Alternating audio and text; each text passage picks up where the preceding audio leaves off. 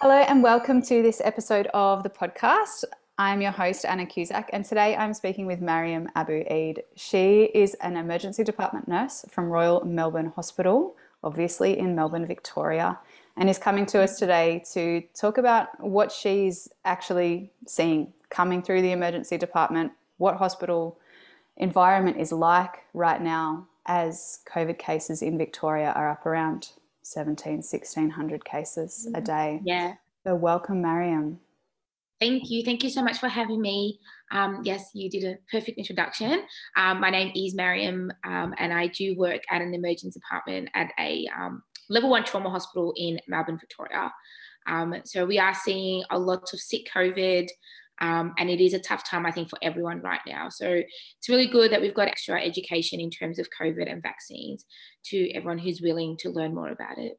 Mm, and you have been doing a lot of work on your social media profile outside of your hours in the emergency department, educating people around everything from vaccination to I think your inbox has been flooded with people asking about mm-hmm. oxygen supplementation at home and all sorts of yeah. things. So we're yeah. going to cover a few questions today, and anything that you may be interested in um, down that line, you can follow along with Mariam's Instagram, and I will provide that link for you in the show notes of the podcast. And uh, yeah, this recording will be used for podcast and for an IGTV Facebook video as well. So you can find us all sorts of places.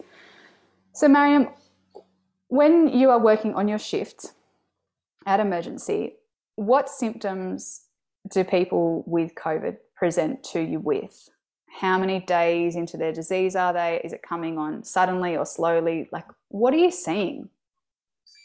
So, a lot of the times it day five to 10. So they're considered your sickest days. And um, there was an actually study and study conducted in China and US. It was a um, correlated study.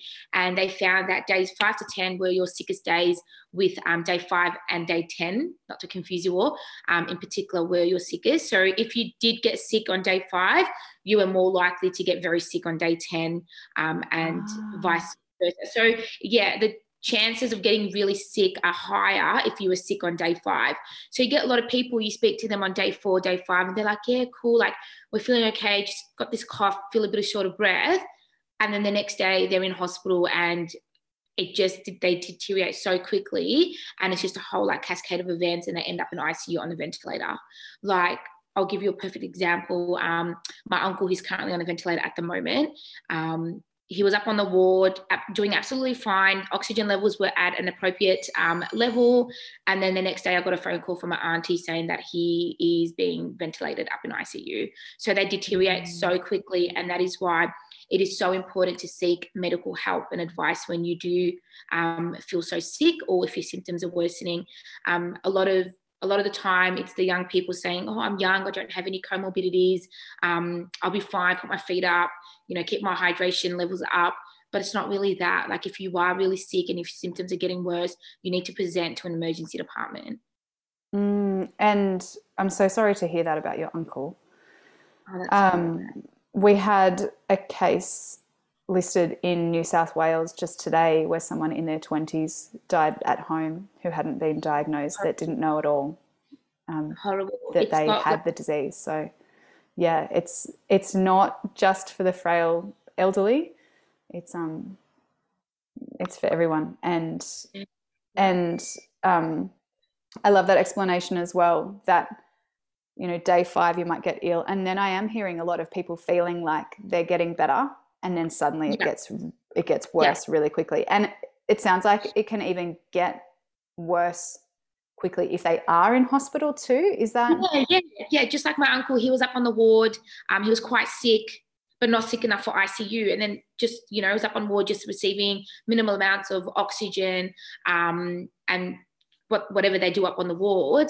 And then obviously he deteriorated quite quickly, ended up needing um, an ICU bed and a ventilator. So it's just so unpredictable and it's not, um, we don't want to just, you know, ignore any of the symptoms that you do present with. So yeah, it is very important to get medical help ASAP. Mm, and so the primary symptom that people are coming to you with is kind of shortness of breath and uncontrolled coughing and things like that? shortness of breath is a big one, and low oxy, um, low oxygen saturations. Okay. Okay. Yeah. Yeah. And so that's more associated with kind of feeling faint or dizzy or yeah, yeah, because you have to imagine COVID affects the lungs, so you have this buildup of um, fluid and it's so inflamed. So the oxygen saturation is going to be quite low, um, and they do present as yeah, shorter breath, um, faint, lethargic. Um, faint is a big one actually. They do come quite um, faint, and yeah, coughing. and probably tired from having to breathe so fast as well. Yeah, very, and you can see it. Um, you can see their work of breathing. Mm, yeah, it's not a focus on that. passive process anymore. You can sort of see the chest and the neck, and everything's it. trying to breathe rather than it just being easy. Yeah, Mm. yeah. What ratio, about like as an estimate, of vaccinated to unvaccinated people are presenting to you in ED at the moment? Like, I know it's hard to sort of gauge exactly how that corresponds to the rates of vaccination amongst the Victorian population and amongst the area that your hospital is situated in, but can you give us a rough idea? Well, I, I can I can give a rough idea. So it was only up until recently we asked people, are you vaccinated or not? Um, for the last 18 months, you'd come to hospital with COVID, and that wasn't a question that we would ask you. But um, I was reading a study earlier, and it said the vast majority of new COVID cases and ones that have been hospitalized um, are amongst the unvaccinated. And I don't think there's been a death where um, the patient has been vaccinated at all. Um, there hasn't. There's no statistic to su- suggest this. Sorry, I'm getting my words all done up. Um, for example, I like to give this example. So, for example, if I get five patients a shift with COVID, one or two of them are partially vaccinated. So Yeah. that's how low the vaccination rates are at the moment with people who are presenting to hospital. Um, Yeah. Another example, another example I'd like to give. Um, I'm a I'm one of seven in my family. Um, five of them are at home vaccinated, except mum. Mum got COVID, and they're all they, they're all pretty okay at the moment, and they all live with mum. So Yeah, right. it shows you that vaccines do work and it shows you how the difference in symptoms of those who are vaccinated and those who are not. Mum took the first dose, she feels okay. Whereas, you know, my aunties, none of them are vaccinated and they got quite sick with COVID. So it does, you, you can see the difference with those who are vaccinated and those who are not vaccinated. Mm, and it's really interesting hearing you talk about not only the hospital stats, but like it's actually in your community, in your family. family. Yeah, yeah, it's in my family. And it's really amazing to see that they all live together. And obviously, mum's situated in one room, but hey, they use the same toilet and stuff, and they're all okay. And mum's the only one, yeah, with COVID. So it's Yeah. amazing. Yeah, Mm. I was watching uh, some videos from Professor Tracy in the US talking about how that process actually works with the vaccination preventing the infection. And she was discussing how part of the the job of the immune response from the vaccination is that when your body is presented with the coronavirus entering your body somewhere, it can basically go and bind to those particles and wrap around them and take them to be excreted from your body. So it's it's basically like being a bouncer to stop that infection setting root in your body somewhere.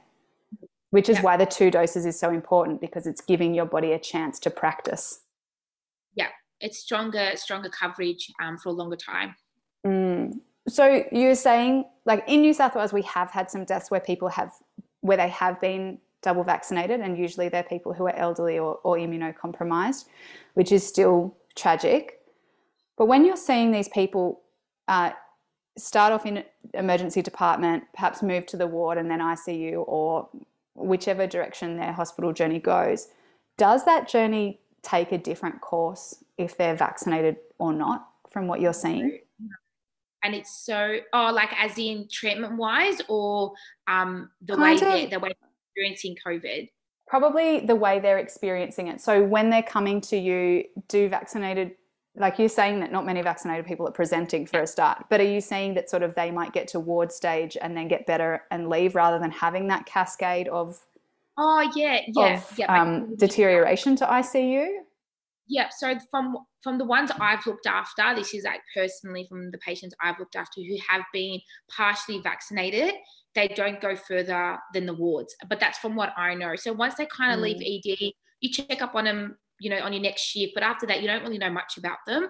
So from the ones that I have looked after, they either go home from emergency department or if they need extra monitoring, they experience an episode where they had low stats for a long period of time in ED, they'd get admitted to the ward.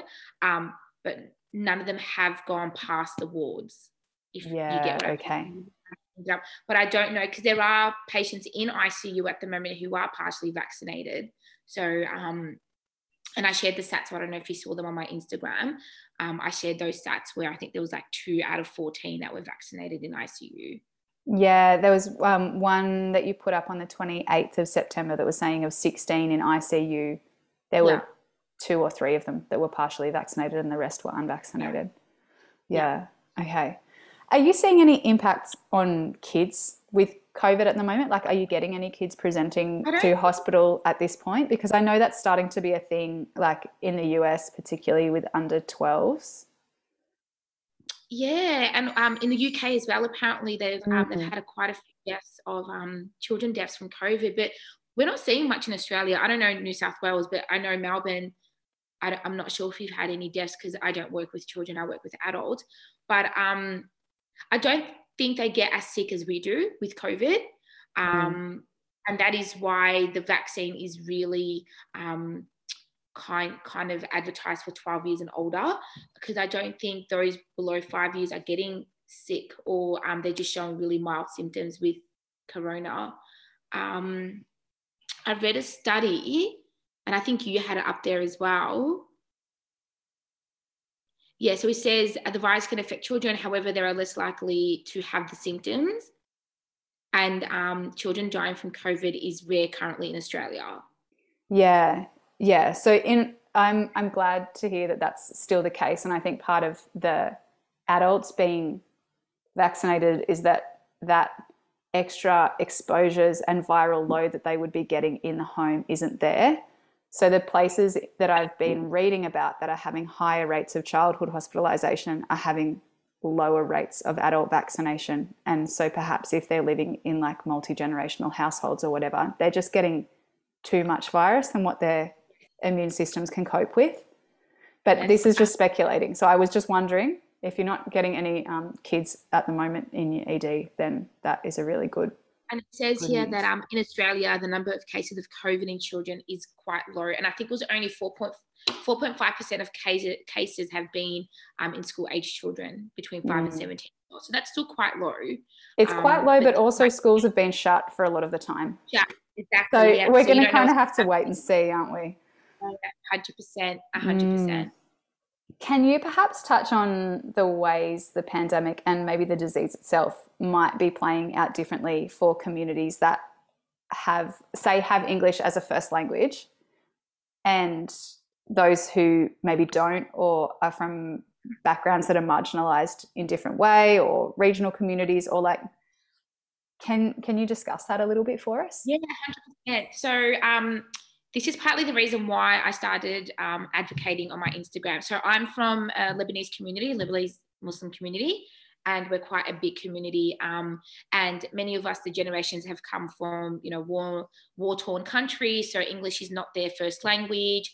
Um, you know, they sit between low to middle socioeconomic um, you know uh, backgrounds we started to see, I don't know if you've heard of it in New South Wales, but uh, we started to see a lot of cases within this community from uh, the Arabic speaking community.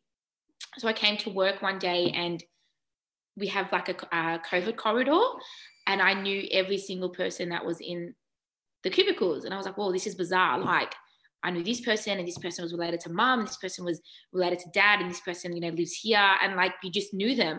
And I'm like, oh, this is mm. odd. Like, why? And they're not related. So everyone that was in the cubicles were not related. And I went home and I was remember talking to my husband. I'm like, oh, something's not right. Like there was so many Arabic speaking people in ED today. And he goes, oh, really? I was like, yeah, whatever. We ignored it. Then every shift that I went to, it just kept getting more and more and more. And I started to see more people that I knew and cousins that I never knew existed, but they knew me. And I'm like, like there's something not quite right. Like there's a gap in the community and there's something happening. And the cases, the number of cases were like were rising, and they were all well, 90% of them were from the Arabic speaking community.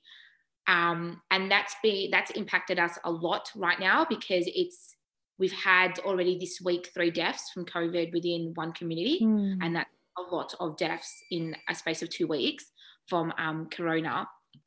So there isn't there is a massive difference in um, non-English speaking backgrounds and you know English speaking, and I think it comes down to health literacy.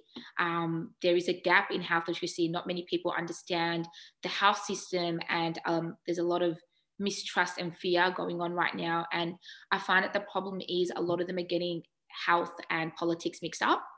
And that, mm. that shouldn't be the case. So there's a lot of um, like politically driven denial of the vaccine. So, you know, you ask someone, why don't you want the vaccine? And it's like, well, I don't trust the government. But it's like well the government's got nothing to do with your health and the government's got nothing to do with your va- like with the vaccine. The government didn't make the vaccine. So i think a big component of it is health literacy health literacy. And this is why i've kind of taken it upon myself to use my platform to reach out to my community because seeing a lot of them sick and seeing a lot of them in icu and seeing a lot of them die it it like it breaks your heart. Like it's just like what what like what's going on? Like where is where we're we going wrong basically. And i think you know with the slow vaccine rollout um, and i think limited resources and like the news is obviously in english and and just, extended lockdowns and all of these things that you understand why there's a culture of distrust. Yeah. Yeah 100% so there is a massive difference like you know in the news they brag on about how brighton's ha- brighton has brighton's like quite an affluent um, suburb in Melbourne, and they've got minimal cases, but they all got vaccinated first. You get what I mean? So you can't. It's mm. very hard to um, compare high socioeconomic with middle class or low class, and then play the blame game. It doesn't work like that. It's just yeah, we have to really get down to the level of the community and understand why this is happening to this certain community. Mm, and I was reading an article on ABC News yesterday about how some of the community health teams and just community champion kind of advocates are tackling tackling yeah. these problems, particularly up around the northern parts of Melbourne. What is happening in your community now? Like you are using your voice and using your platform, but yeah. are there other outreach services that are now happening? Like, are they doing yeah. vaccination differently to how they were before? Like, what's different now? So they've um, created easily accessible vaccine hubs. So there's a vaccine hub at um, a mosque in each area, so in the northern suburbs and in the west, western suburbs. Um, they've also made testing quite easier as well. So um, there are people who come out to test you for COVID if you can't leave your home. If you've got, you have to understand the Arabic speaking community don't have one to two kids. We're talking a household of six, seven yeah. At a time. Imagine taking all these kids with you and waiting an hour or so in the line to get tested. That it's not possible for them, you know. Mm. So there's that option, but it's really good um, that uh, different representatives of the community are coming together to um, advocate for the vaccine and make it uh, readily accessible for the community at the moment. And um, the Moderna vaccine is also available at the pharmacies, which makes it easier for people to access as well. Okay, that's brilliant. That's brilliant. I just have one further question for you before you do go, Mariam. Um, this one was from somebody who wrote into me asking, why is it that pregnant people are getting sicker than non pregnant ones? Is it about the pregnancy itself, or is it that they're more hesitant to get the vaccine, or is it a bit of both? Um, I think it's the pregnancy itself. So a lot of people get mixed up and say, oh, if you're pregnant, you're immunocompromised. No, uh, they're very, very two different things. But yes, a lot of things do change in your body when you are pregnant. Um, so pregnant women are extremely susceptible to respiratory viruses such as the flu um, and such as COVID because of the changes they make in their lungs. Um, you know, you're sharing your, you're basically sharing your lungs with your fetus. So you're sharing that, you're un, offloading that oxygen to your fetus. So that is why if you do get COVID or if you do get a respiratory virus, you're at a higher risk of getting much sicker and needing hospitalization with it. So um, yeah, it's it's because of the changes that your body makes um, when you're pregnant. Mm. And I was that's interesting you say it's about like what's happening inside the lungs because I was yeah. even thinking from a visual sense from the outside we know that the baby is taking up so much room our organs get pushed mm-hmm. up the lung space itself is kind of compromised already there's all these Yes. factors that are leading to it makes it hard to breathe. Yes, a hundred percent. It's I think it's a lot of a lot to do with the lungs and exactly right. The physical, the like you know your physical compartment as well. Mm.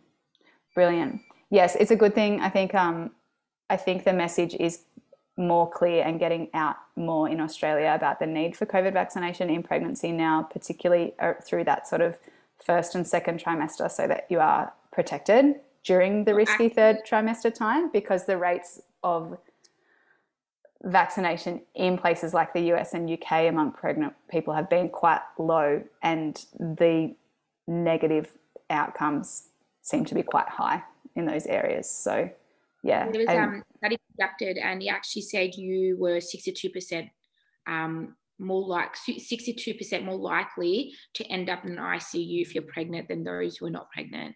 So Mm, that, and 2.1 times more likely to die, which is Yeah. even scarier. high. Yeah, very scary. Mm. Now, I know you do some work even before your uh, sort of COVID related activism started. You did some work with an organization called the Humble Mission. Could you give Yeah, they some info about that and how we can support what you're doing there to make a difference in these communities that are so hard hit by COVID right now? So, um, the Humble Mission is a non-profit organisation that provide aid um, and assistance to the vulnerable community. So they do what we call a relief by the river every Saturday in the Melbourne CBD, um, and we hold like I, I like to call it a festival because it's like a festival. So basically, what they do is like a massive barbecue for the homeless people, which is absolutely amazing. Um, and then they have like different stalls. So you've got like a grocery stall, you've got a clothes stall, um, and then you've got like my healthcare station store. So it's like, you know, these homeless individuals line up and they get given shopping bags and they're literally going shopping. So they go get their groceries to this store and then they'll have like a, you know, a, a sausage and then they'll go have like a coffee, some soup, and then they'll go choose and try on their own clothes. And once all that's done, obviously food's the most important thing right now. They'll come to the healthcare station and um, just ask for the most basic things like band-aids some of them want um, basic dressings like wound dressings attended to. And it's just so nice to see the community get get together. Like um, an individual gets his own like what do you call them? The big speakers the dj speakers and they play music and dance and get together. And it's just so nice to do something so- something like non-covid if you get what i mean. Like Yeah. it's just so nice just to go out there and see people who have little to nothing appreciate just the small things in life. And on like the humble mission honestly like saved my life during covid. Like it was just something to look forward to every week and just provide for like the more vulnerable community. Like they they live on the streets. Like they don't have much which is Mm. you know, really sad at the moment. And they're all vaccinated. They make it very very very clear to you when you go to them. Like i'm vaccinated i'm vaccinated. So they're very happy about that. Um but yeah so give humble mission a follow support them um, they're currently um, trying to get a van because they don't have much room in their cars anymore to stock and deliver all these um, donations that we're getting from the community. So it'd be great if you guys can give them a follow, shout out, and just support them in any way you can. Thank you. And I think that's a beautiful way to be able to give back uh, if you've benefited from some of Yeah. the work that Mariam's doing on her Instagram is to support one of these. Uh, and, in, and in ED as well, to support um, this organisation that's so close to her heart. They also, uh, just to add on, if anyone is struggling and is in quarantine or isolation at the moment, they do do um, COVID relief deliveries. So if you're in need of any necessities, any food, um, anything really, just let us know and they're happy to deliver these to your door um, if you're stuck in quarantine. And that's all around the Melbourne area. Yeah. Thank you so much for your time, Mariam. Thank I'll you pop having me. Uh, Instagram handle into our into our show notes.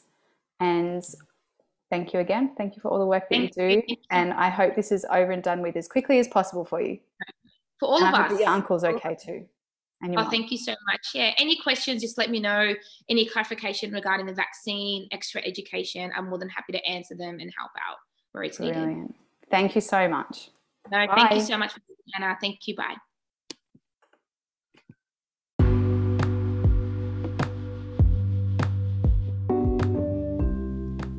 Enjoyed this episode of the podcast. Please remember to subscribe and leave a five star review and share with anyone you feel may benefit from this content. If you'd like to continue the conversation, join me on social media at Anna Cusack Postpartum and head to my website www.annacusack.com.au to check out the ways we can work together. Please use the contact form on the website to inquire about having me run workshops with your client groups or book me for corporate speaking or professional development presentations. See you next episode.